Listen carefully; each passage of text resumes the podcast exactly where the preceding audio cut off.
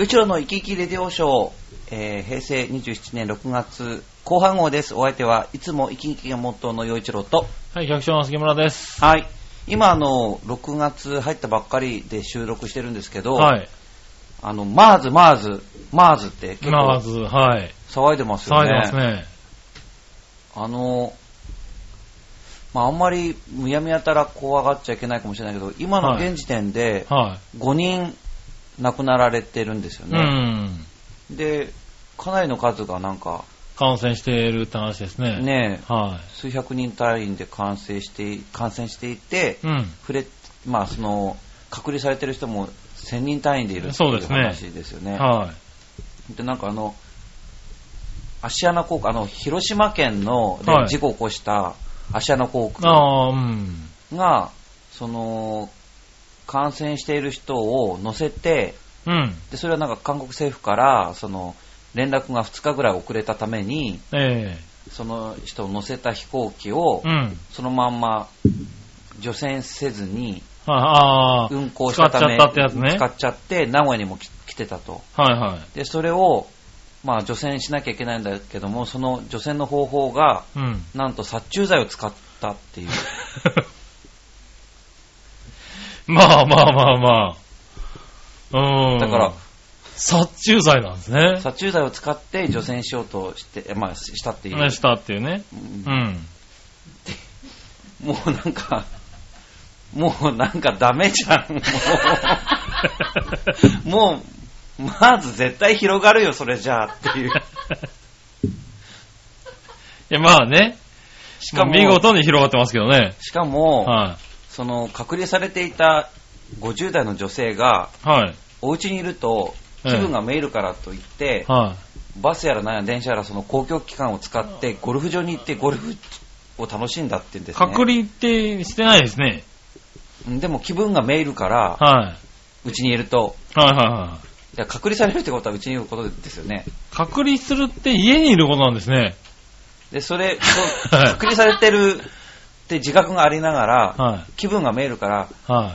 公自共交通機関を使って、はいや、だって、それは、政府というか、政府から言われてるわけですよね。隔離し、はいはいはいあなたししてますよっい。て。隔離してますよって。感染症に今、まあそうですよね。体の中にあるんですよって。とはいはい。あ可能性ありますよ。はそれで気分がめいるからといって、バスやら電車を乗ってゴルフに行っちゃう。い。はい。それ一体誰が悪いんですか、これ？誰が隔悪い？離した人が悪いんですか？それ隔離した人が悪くないですか？これ、隔離してます？隔離？50代の女性、はい隔離されてるって分かってるのに、気分がめいるからってゴルフ行く行っちゃうっていう。はいは誰が一体悪いんだい。いろう、こやれ。、ゴルフ行けちゃう隔離が悪いんじゃないですか？はそんなことないのかな？隔離してます？ちょっとゴルフ行ってきますって行けちゃうような隔離がいかんですよね。あもうな何が何だか僕にはもう、さはっぱり分からないですよ。このマーズ関係のい。話を聞いてて。家にいるのは隔離でいいんですね。うんはもう、なんか、それで、い。うん。あの、広がらないなんてことはありえないし、ありえないですね。ここまで広がったのは一体何なんだろうって、うん。もまた、割とニュースでも軽めですよね。それどころか、はい怒って何日もの間、は いネットのニュースでは出てるのに出て、ますね。テレビとかで一切報道がなかったですよね、軽いんですよ。はい。報道でもありましたぐらいの感じなんですよね。だから何なんだろうと思いますよね。ねはなんでその、い。だからこう、今、僕らが感じてるのは、あ、まずそん、そんな大したことでもないのかなっていう感覚が思っちゃいますよね。それと同時期で、あの中国の旅客船の沈没、ああ、はいはあれ毎日毎日トップニュースでやるんじゃないですか。い。やってますね。まあ、確かにお気の毒だし、うん辛いことかもしれないけど、うん。他にも大切なことを話してたり、フィリピンの時の大統領に来てたりとかして、はいあれだけのねはいはね、あいろんなことやってるのに、い。うん。それはほとんど出てこないで、小さい扱いで、うん。なんで中国の旅旅客船のなんかかわいそうだねって話を増増長するような話ばっかり、うん。そういう感情的なニュースばっかりなんか流すんだろうって。うん。今そうなってますね。うんもうそれもういや、確かにもう気の毒だけど、うん。それを日本のトップニュースで、まあ、連日報道する、その意味は一体何なんですかって、うん。それは中国のその人たちに同情したらいいんですか？どうしたらいいんですかっていいやう。、まあ同情もあるかもしれないですけど、確かに、あの、マーズも同じぐらい取り上げていいんじゃないかって思いますよね。でそれにさらに隠れて、そのマーズがあり、はい。で、気がついたらそんな名古屋にも、ね、はい、入ってきてるんですよね。除染してない飛行機が来ていて、はいで、後から除染しようと思ったら殺虫剤だったっていう、うそのん。もうどう、こうどう捉えたらいいんでしょそれが、だから、軽いんじゃないですか。日本に入ってきても、まあ、なんとかなるでしょうって思ってるってことですよね。まあただ、うん。その広島県のこともあったわけじゃないですか。あまあね。気をつけようっていう気だから気をつけようって気が薄いのかなと思いますよね。うんだって、エボラ出血熱とか、そういう時は、すごかったでしょ、だって。で、まあ、これは、あの、これも、まあ、批判されてることですけど、えその、ソウルの方の動物園の、えうん。まあ、あれは、中東の方では流行った病気だと。うん。だから、その、ラクダが一つの原因かもしれないって言われていて、そ。したら、その、ソウルの動物園のラクダを奥に引っ込めたとかね、はいはそれから、ラクダの肉は食べないようにしましょうって、その、韓国の。政府が発表したとか、はいはもうなんか、い。うん。他にやることあるだろうって話ですよね。一体どこにラクダの肉売ってるんですかって、あねあ。ソウルには売ってんでしょうね、多分ね。むやみやたら韓国じゃねラクダをね、そうやってはい引っ込めるとか、はい。もう、めちゃくちゃまあ、わ。からんでもないですけどね。ただ、それがだから、今ね、人から人への感染が、ね、されるんじゃないか、ね、強化、なんか強い、あのウイルスにうんなってきてるんじゃないかとかって、うんそういうニュースも出てきてますよね。しかもなんかあの病院がう、ん。あのー排気っていうのがきちんとできていないために、で、エアコンがこう各部屋にダクトで繋がってますよね。はいはそうすると、その実験によると、その感染が広がった病院は、い。うん。排気ダクトがなんかダメになっていて、うん。そのエアコンのダクト自体にどんどんどんどん隣の部屋に菌がああ、菌が移っていってる。で少なくともそういう空気感染するかどうかは、ままあ、分かってないし。分かってはないんだけどまあしないと言われてあ、ますだけどけどね。他の部屋のダクトに必ずうんその菌はいたってことは判明してるんです、うん。だしないと言われてますけど、その菌が今ね、進化して、し続けてるんじゃないかって言われてますからね。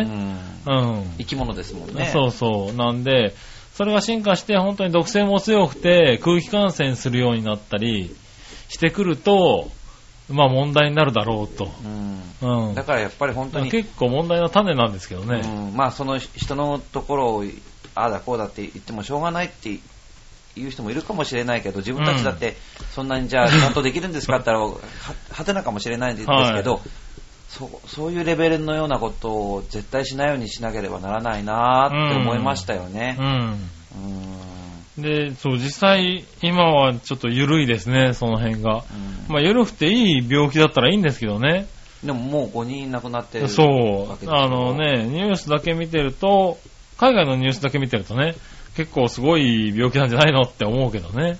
まあ、その、まあ、そ、それと、実際じゃあうん結果、そんな大したことなかったですね、でも、そう、そうなればいいですよ。でも、はいもうすでに5人が亡くなっていそうて、じゃあそれを防ぐための取り組みを、うんが遅れに遅れてこうなってますっていう、そのことが怖いじゃないですか。うんそうですでね。他の菌がもし入ってきたら、また同じように気が見えるからって言って、ゴゴルフに行っちゃうんですか？ね。ねえじゃあ、それ、そう、そのね、前例っていうのは怖いですね、よね。ウイルスだって言ってるのに殺虫剤使って除菌除染するんですかっていう、そのことじゃないですか。うん。もうなんかね、はい。まあ、呆れてしまいますけどだね。うんうんでそれを日本の国内にもそういう飛行機で入れちゃうことになったっていうことそうですね。本当に、もうこれでもうこういうことにならないように、うん。やっぱりこの日本人男性の皆さんに特に言いたいのは、はトイレに行ったらちゃんと手洗いましょうっていうことですよね。い。なるほどね。うんはいはい女性トイレ僕入るわけにいかないんで、女性がちゃんと手洗ってるかどうか、入んないでくださいねはいはいわかんないんですけど、うん。男性は本当手洗ってない人多いですよ。まあ、ないですね。はうん。あの、ね最近お、最近特に目立つ気がする。い。あ、そうなんですまか。あ、多分、うんあの、なんて言うんだろう。手洗ってくれる、あの、なんて言うんだろう。手乾燥、乾燥してくれる機械だとか、はいはいはいそれからまあ紙ナプキンなのか、はいはいそういうものが結構多いからか、持ち歩いてない人が多いんじゃないかなって気するんですけど。そうですね。多いと思います。で、はいウォシュレットとかあるから、なんかそんな、うん俺はそんな汚くないぜっていう、なんか根拠のない自信を持ってるのか、そう、自信があるかどうかわかんないですけどね。うんまあ、はいはいまあ自分の体がね、そんなに汚いものだって、まあ女性にたくさん言われるけど、我々男性はね、はいはい汚い臭いって言われるわけじゃないですか、男性はね。まあね。まあ、そういう自覚がありながらもう、ん。ね、お手洗いに行って、用を足して、それを触ったにもかかわらず手洗わないとか、ああれだけ女性にそこまで言わわなくてもいいですけどね、別にね。はあれだけ女性に汚い臭いって言われてるんだから、やっぱりちょっと手洗わなきゃならないですよ。い。なるほどね。うん、そはいれで、手洗わないで、平気でね、釣り革とか触ってたりするんだったら、もう女性に何も言えませんよ、男性は。い。なんかありました？え？大丈夫 いえいえ、ねえ。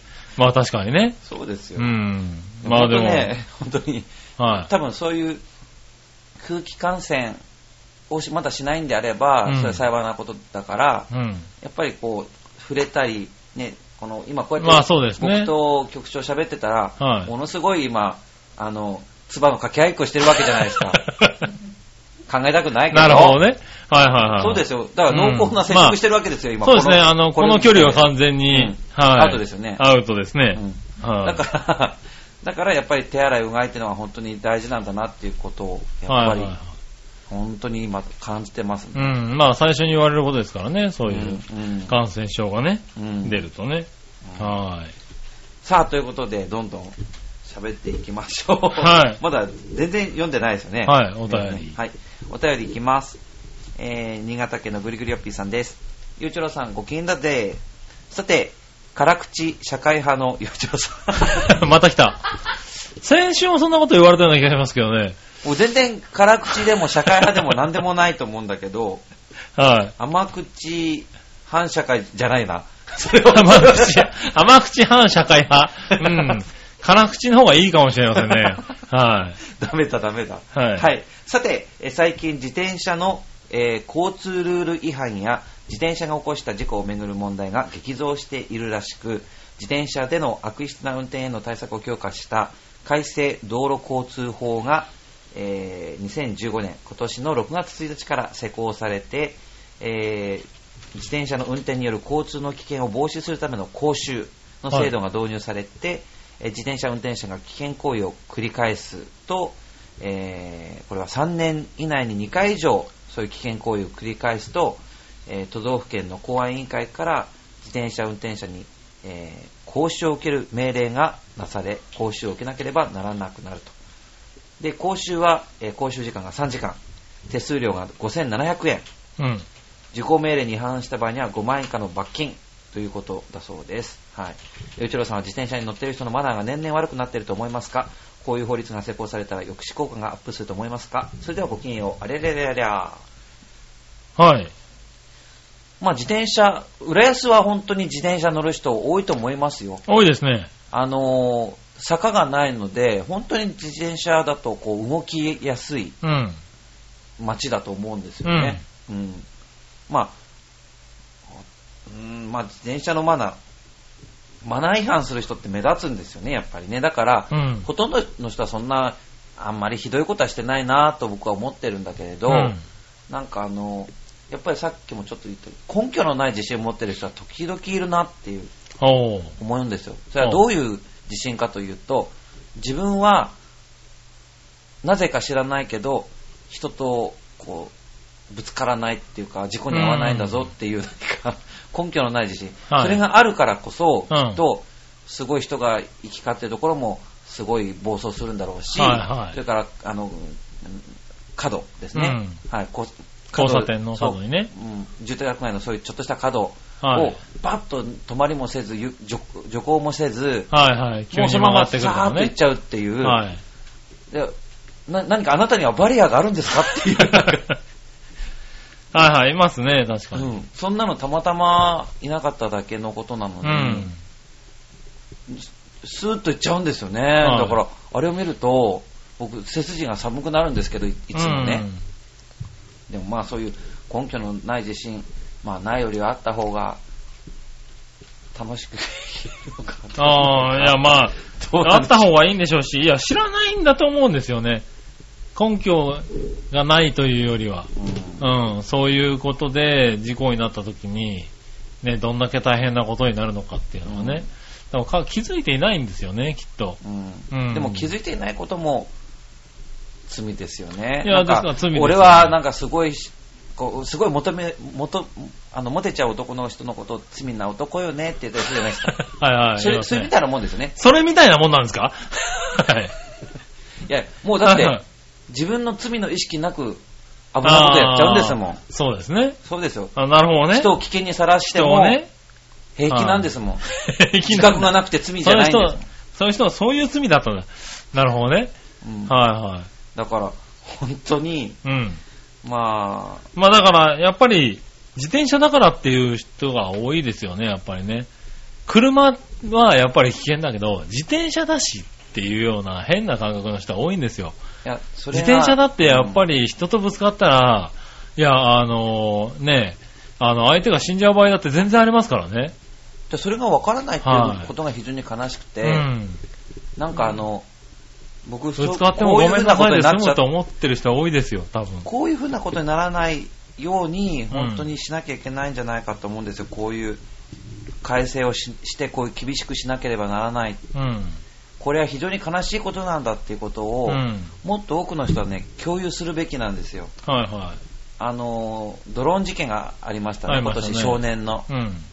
彼は、自分でそのドローンを、まあ、何、25、はいはいはいまあ25何何十万もこう、はい。貢がれて、うんね、集めて、はいで、その金で、どっか遠くまで行って、うんドローン買って飛ばしたりとかしてた、そういう少年ですよ。はい。まあ、ひ必要以上にその彼のことを扱って、彼のことを、こうみんなが憎むようなことになっちゃいけないんだけれども、でも彼が言ってたことは、三社祭り、はい浅草の三社祭り、うん。それにドローンを飛ばしちゃいけないとは書いてない。はい。だから俺は飛ばしに行くよって、まあなんか動画で言ってましたはい、よ。言ってましたね。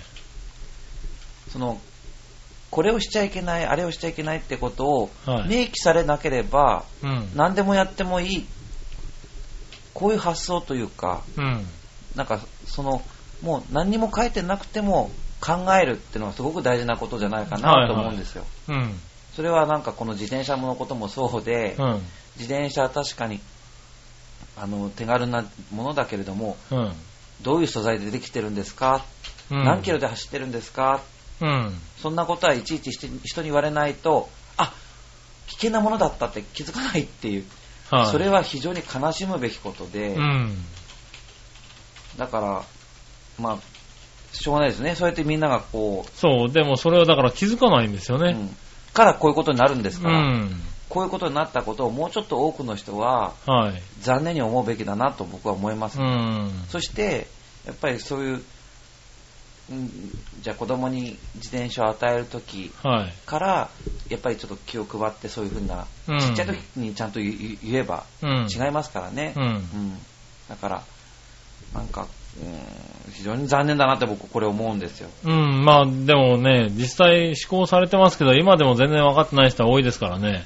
そうですね。それに対しても文句言ってる人いっぱいいますからね。なんでそんなことになってるんだみたいなね。まうん。それはもっと悲しいなと思いますねあ、。その意見の中に、は道路の設備の、なんか、道路のね、不はい備があるって言うんですよ。い。うん。その対策もなされてないじゃないかうなって言うんんですよ。。そうじゃなくて、うん。歩いてる人がにに危険のないようにするっていうのが大事じゃないですか、うんうん道路が整備されてるかされてないかされてなかったらされてないなりにうん。やっぱり自分自転車の都合で考えちゃいけませんよってことだと思うんですよそうなんですね。そこで、じゃあどうすればいいかって考えなきゃいけないんですけど、うんそれはね全部自分があの世の中全部快適にしてくれなければ法律守守るなんてうん。できっこないじゃないかなんてそんなこと言うのおかしいですよね、うん。いや、だから、今日なんかニュースに出てたのは、あれですよね、あの、イヤホンしながら自転車運転するのは今、ダメなんですよね。うんあの、それも規制されるんですけど、そうん。片耳だったらいいんじゃねえかって文句言ってる人がいて、でも、やっぱり意味がわからん。やっぱり、こういう人がいるから、やっぱりこういうの規制しなきゃいけなくなるんだなって僕は思いますよね。うん。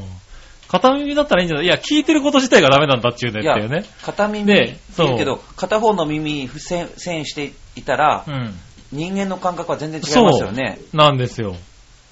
うん、だか聞こえ方ら、が全く違うじゃないですか。何にも分かってないんだなっていうのは、すごい、じゃあ、車道側の方の耳塞ぐんですか？歩道側のうん耳塞ぐんですか？え、どうするんですか？そことですか？う、ね、そういうレベルだし、何より、その、自転車運転してる時に他のことに気を取られるようなことを耳から入れてちゃダメなんですよって、ちゃんと真剣に運転しなさいよっていうのが、なぜわかんないんだろうっていうね。はい。気を取られてぶつかまあ、ったじゃ済ま音楽をないんですよ愛しすぎて。ますね、その人はね。うん、まあ、音楽聴くのはいいんですけどね。はい。まあ、そういう、でも、ああ言えばこう言うっていう、その、そう、そういう文句を言ってる人がいて、恐れ知らずな人が多すぎますね。なんか残念だなって思本当に恐れ知らずな人が多い。う。う。うんん。なんかもうちょっと人というかこう、恐れるものがあった方がいいと思いますね。ああ、なるほどね。うん。うん。そんな恥知らずな恐れ知らずなこと言って、うん。まあそれは匿名だから好きなこと言ってんのかなんだか知らないけど、はまあ、い。いや、多いですね。そういうことを、あの、結構公然と言ってる人が多くてう、ん。うーん、なんか残念だけどね、って、この、僕は結構このほね、法律は、もっとちゃんとした方がいいねって思いますけどね。いや、本当に僕、こう、こういう改正をしなけれうばん。いけなくなったってことを非常に恥じた方がいいと思ってます、僕。ああ、なるほど。この自転車一つうん。乗るのに人の迷惑をかけずに乗っちゃってる人が多いっていう世の中に今なってるんですよって、うんお墨付きというか太鼓判押されたわけじゃないですか。うん。これすんごい恥ずかしいことですよ。ああ、もう、恥ですよ、こんなるほど。うんうんこんなことを、当たり前だと。うんうんこんなことをこういうふうに言われなきゃできない。うん。大人も含めてですよ。うん。いや、できないんですよ。そう。それが非常に恥ずかしいことなんだっていう認識を持たなきゃいけないですよ。うん。それができたから、うんぬんかんぬんって文句言ってる場合じゃないっていうことそうなんすですよね。うんだからこれは、うん、まあ僕はなきゃいけないと思うし、ちゃんとやった方がいいなとは思いますね。うんそう思います。うん。ただ、これは恥ず恥ずかしいことなんだよって思った方がいいって思いますね。そうですね。いつかはまあだからね、これが当たり前じゃんっていうような世界になればいいんですけどね。うんは本当に。い。まあ気をつけまししょうね。はうんもう、そうですよ。狂気ですからね。場合使い方によってはねい。。そうですね。はい。さあ、続いてのお便り。えー岩手県のいさむちゃんです。よいちろさん、こんにちは。こんにちは。ある新聞の記事で、名古屋、名古屋名物の味噌カツが看板メニューのチェーン店、ヤバトンは入社試験で希望者全員を合格にしますが、合格者の半数ほどが自ら辞退してくるというものがありました。ほううんあ、そうなんだ。理由は社長面接でプライベートまで立ち入るような質問があるそうです。ほう。家族構成はもちろん離婚経験者と別れば原因を根掘り葉掘り聞いたりその代わり子供が生まれた、えー社長が家計の家計のやりくりの相談にも乗ってくれるのだそうです賛否両論あると思いますが幼稚さんはどう思いますか？あのーまあそりゃなんて言うんだろうそういうプライベートまでこう立ち入るのがなんかいけないっていう人いるけどうん。全くわからない人と働きたいですか？っていうところもあると思うんですよね。うん。なるほど。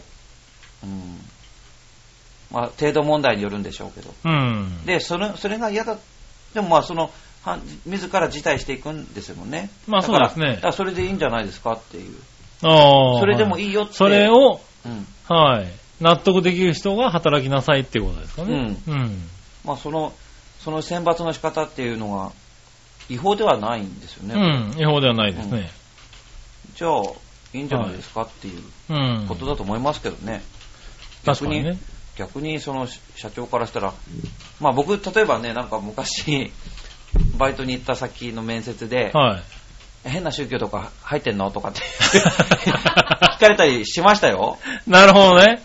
あ、まあ同じようなレベルですよね、これね。うん。多分。でも、それって、はいその社長の価値観で言ったら結構大事なことだったり、まあそう経験的に大事なことだと思ってることなんでしょうよ。はいはい。うんで、それが聞かれたから聞かれませんって言って、なんだこの野郎っていうのもおかしいなと思うから、うんうんそその会社、会社、あの、私の企業なんですから、はいはいはうん、それは合わなかった、ね、価値観が合わなければやめりゃそれでいいことだかい。ら、まあそうでしょうね。聞くことをが、うん、なんかこう、はい聞かれませんっていうか、うん。許で、多分、ね、強要もしないでしょうからね、これの場合はね。うん。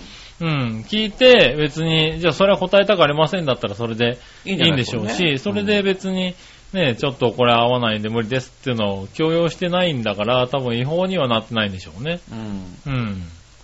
それをね、うちに入ったんだから答えなきゃダメだって言って答えさせたら多分問題になりますけれど。まあその答えられる、答えられない範囲っていうのは人それぞれだし、うん。いろんな境遇のま人もいあもちろんねて、、答えたくないっていうのもあるでしょう答えからねれないっていう境遇の方もいらっしゃるかもしれない。うんだからそれは、その自分の、まそうそう。だからそこまで強要してるわけじゃないでしょうから、うん確かに。あ、でもこういう、なんかそ賛否両論のその、非の方があるっていうのは、うん。なんか、全部何かあったら、相手のせせいにするというか、自分っていうのがないんですかって話じゃないですか。うん。聞なんか、かれたら嫌だったらそれで。、僕はこれがニュースになるのがわからない感じですよね。あはいそうですね。うん。なんかちょっと悪意がある気はしますよね。これが、ね、こんな会社があるんだって、うん。多分叩く方に持ってきたいのかな、このニュースを作った人はって思ってしまう。ちょっと悪意を感じるのはちょっと嫌だなって思いますね。でも僕これ見てうも、ん。別にそんなの普いいん通じゃんって思った。そうです、そうですそうです。思う人も多いでしょうけどね。でその、うん多分、あの、ヤバトンがすごく成功していることうが、ん。なんか人の成功が疎ましく思う人なんじゃないですか。ね、なんかそう思ってしまうのが嫌ですね。そのニュースを見るとね。うんうんでもそういう人って必ずいますかうら、ん。人がいいっていうことをなんかもう受け入れられない。ううんん。なんか、まあまあね、そそうういうのは、いうん。そういうのがニュースになるっていうのは、まあいいね。で、そういう平和なのかなとは思いますけどね。で、この、こういうニュースを触れに触れて、うん。そうだよ、そのヤバトンなんかダメだよって思う人は、そういう光り合う人同士で仲良くやっていけばいいわけで、うん。ほとんどの人はこれを、このニュースに触れても、えそれはなんかヤバトンっておかしな会社だねとか、はいあ食べに行くのやめようまあそれんなはことには賛否両論になってるんでしょうけどね。繋がらない記事だと僕思いうますけどね。ん。なんかね、ちょっとそれやん、そういう意味で嫌ですね。うんそのニュースはね。だって家族構成で、うん。その聞かれて困るようなっていうのは、うん。そんな、まあ、まあわかんないですね。ろんな事情があるにせよね、はいだってそれは、でもまあ社長としてね、それを知りたいっていうのはまあわからんでもないですからね。うん。それって結構大事なことだったりしますよ。うん。うんやっぱり、うん、うん。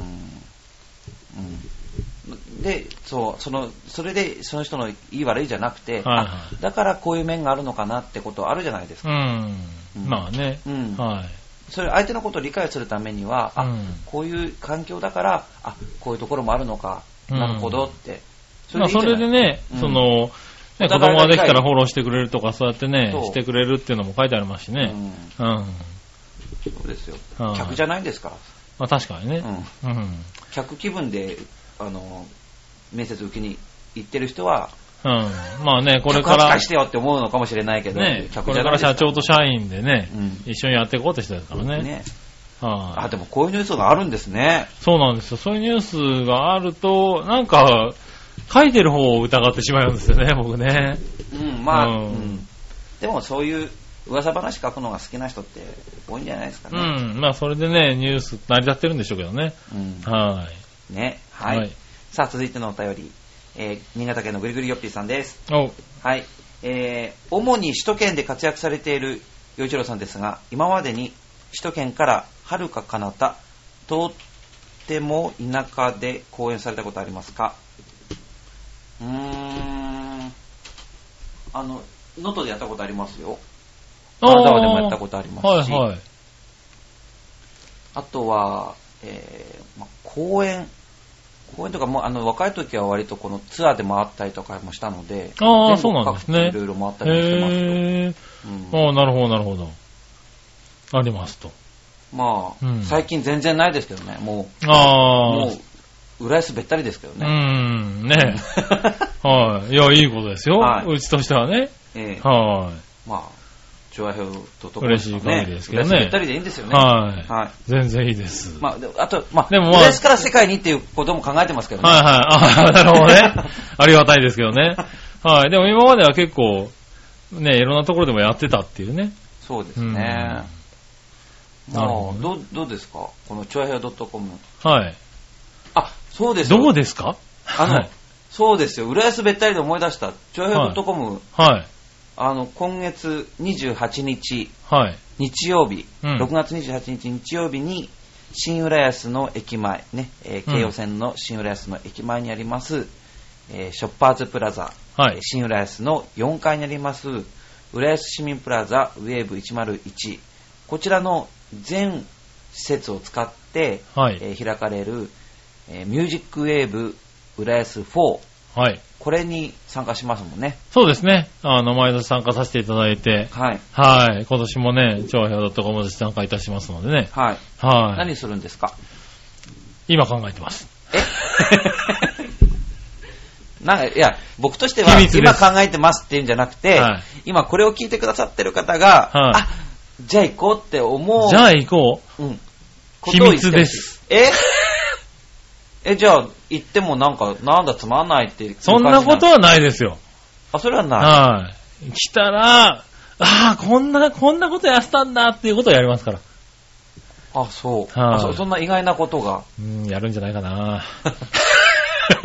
え、局長が優しくしてくれるんですよね、少なくともね。当たり前じゃないですか。あ、はいあ、わかりました。はい。きえ、何ですか？え？ええ、僕厳しいですからね、いつも。いや、わかんない。なんか、ど、ど、どうするのかな ちょっと今聞いてくださってる皆さん、これで行きたいと思いました。大丈夫かな？あ、そういうことですか？うんはい。なんか落とされてます、僕。いや、落としてない。は い大丈夫ですか？はい。でも、これあれですかね、配信されるのはもう、3日前とかですからね。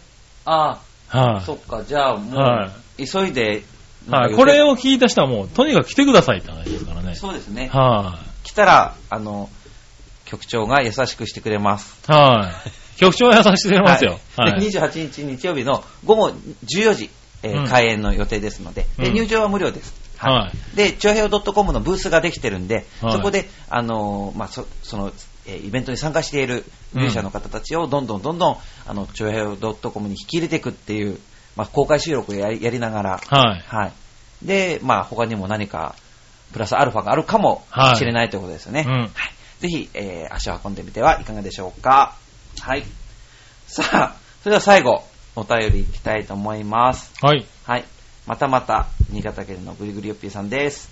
さて、最近は、何年か前に流行したような気がするキーワード、お断捨離とか、整理整頓術とか、また注目されるようになったとか、うん。えー、洋一郎さんは不要なものを捨てられる方ですか？必要なくてもそう簡単には捨てない方ですか？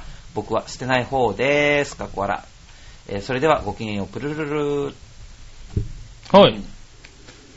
ずいぶん前にちょっとね、聞きましたね、確かに断捨離。うん。うん。そうですね。まあ、整理整頓、まあ僕もなんか時期によるかな。なんか、いなんか、ある程度貯めてドンとしてる感じですかね。へー。あ、そうなんですか。うんちょこちょこはい捨てるのはそんな苦手かも。はい、あうー、ん。なるほど。うんなんか、割と全く捨てないタイプですね。ああ、そうです。はい。なんか貯めてしまいますね。あーは僕、まあ、貯め、でも、貯めてるともい。いっぱいいっぱいになりますね、そう確かにね。はう、あもうどうしようもないからもう、捨てるしかなくなっちゃうんですけど、うんでももう、うん、しょうがないですね。い。なるほど。あの、お部屋の容石がありますから、があるので、確かにねうんはいはい。これがやっぱりね、でも基本的にはやっぱり、こう、なんか、思い入れがあったり、何したりで捨てられないタイプ。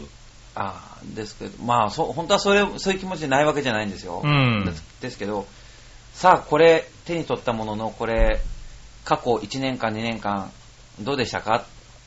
はいはい。って考えるんですよ。うん。はい、一度も開けなかったな、うん。使わなかったな。はい。もちろん、あの、礼服とかああいうものみたいに、ああ、まあ、その、うん、めったにつそう、ね、ながりますよね。年単位で考えるっていうか、もう、ね、いざっていう時には持ってなきゃいけないもの、ねそれあるから、うん。まあ別ですけどねうん。それ以外のものはもう、その、そそのもものを手に取って、はこれ、どうなんだってこう向き合ってい。、はもう、じゃあさよならってこう。へえ、ああ。まあそうなん、それが断捨離ってもんなんでしょうけどね。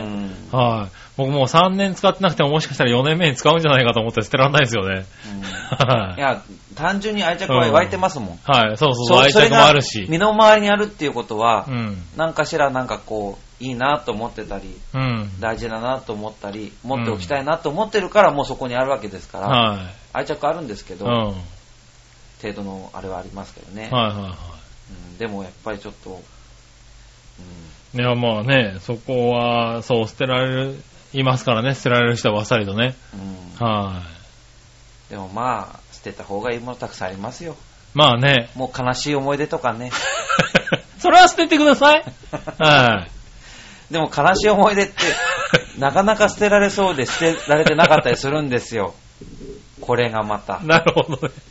はいはい。捨てたはずなのに、捨てたはずなのにあれま、まだここにあったの？みたいな。あ、かけらだった。みたいな。なるほどね。ああ。本当にね、厄介なものです、あの、何かあるらしいですよ。どうもね。はい。もう、ねね。はい。でもまあまあ、いつかね、歌になって出てくるんでしょうけどね、多分ね。でも、その逆に楽しい思い出っていうのももちろんありますけどね。ああ、なるほどね。そうだった、そうだったっていうことももちろんあるんですけどね。なるほどね。うん確かに。そうか、物じゃなくてね、思い出っていうのもあるんですね。思い出もありますよ。思い出、捨てられない思い出。思い出は確かに捨てられないですね、確かにそうね。なんですよ。あの、ね、はい。さっさと忘れてしまった方がいい思い出。はいはい。それがなかなか捨てられないっていう。なんかあるらしいですよ。えええ。僕？洋一郎さん。え、なんか一言みたいなこと言ってるけど、はい。ないんですか？局長。お、いっぱいありますよ。ねはい。あるでしょ？ありますあります。きっと、皆さんあるでしょはい。みんなあるんですよ。はい。もう隠しておきたいこととかね。はもう一生絶対言わないっていうこととかね、いっぱいありますよ。い。まあね。うん。はいはい。そう確かにそれは捨てようと思ってもね、うんはい、捨てたと思ったら確かにそこにあったりしますからね。そうなんです。はだからい。ね、うん。こう街歩いてると本当に不思議な気持ちになりますよ。なるんですこのね。間もね、ちょはいっと、まあちょっと、中学生ぐらいの子たちと喋ってたんだけど、はいはいうん、やっぱり、まあ、漠然とその頃って、はい。あの、次から次とテストが来るし、うんなんでこんなことやんなきゃいけないんだろうとか、はいはまあもっと遊びたいのにとか、い。うん。まあ、いろいろあるじゃないですか。はいその進学をどうしようだとか、自分の成績はどうだとか。うん。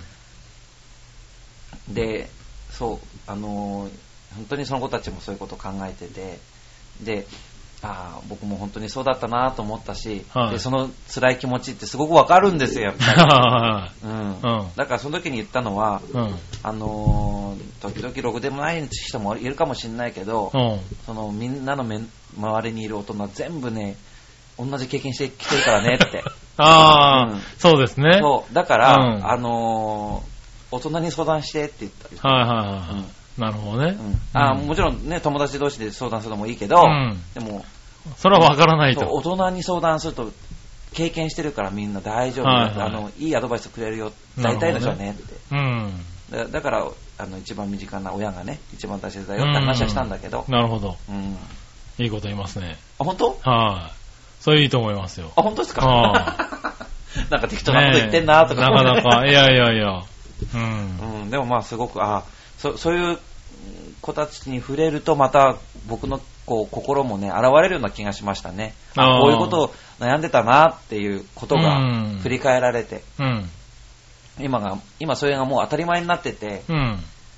なんかそう、いけないなって思うことがね、ありますか？ありますね、はいやっぱりね。そういう気持ちを大切にしなきゃいけないなと思いますね。うん。特にこう、ね、やっぱり、若い人たちの気持ちをこう、知るってことは大事だな、はいはいどんどんね、まあ確かにね、若い人と話すタイミングも減ってますしね。うんは若い人の気持ちからどんどん遠ざかってるい。うから、うんん。だから、あ、そういうちゃんと、あそういう気持ち取り戻そうと思いましたね。なるほど。はい。はいということで、今回の、えー、生き生きレディオショーは、うんここまでにしたいと思います。はい。はい。いいですかね。はい。よかったらまた、えーメッセージ、ネタ、じゃんじゃん送ってください。お相手は、えー、陽一郎と、はい、局長の杉村でした。ありがとうございました。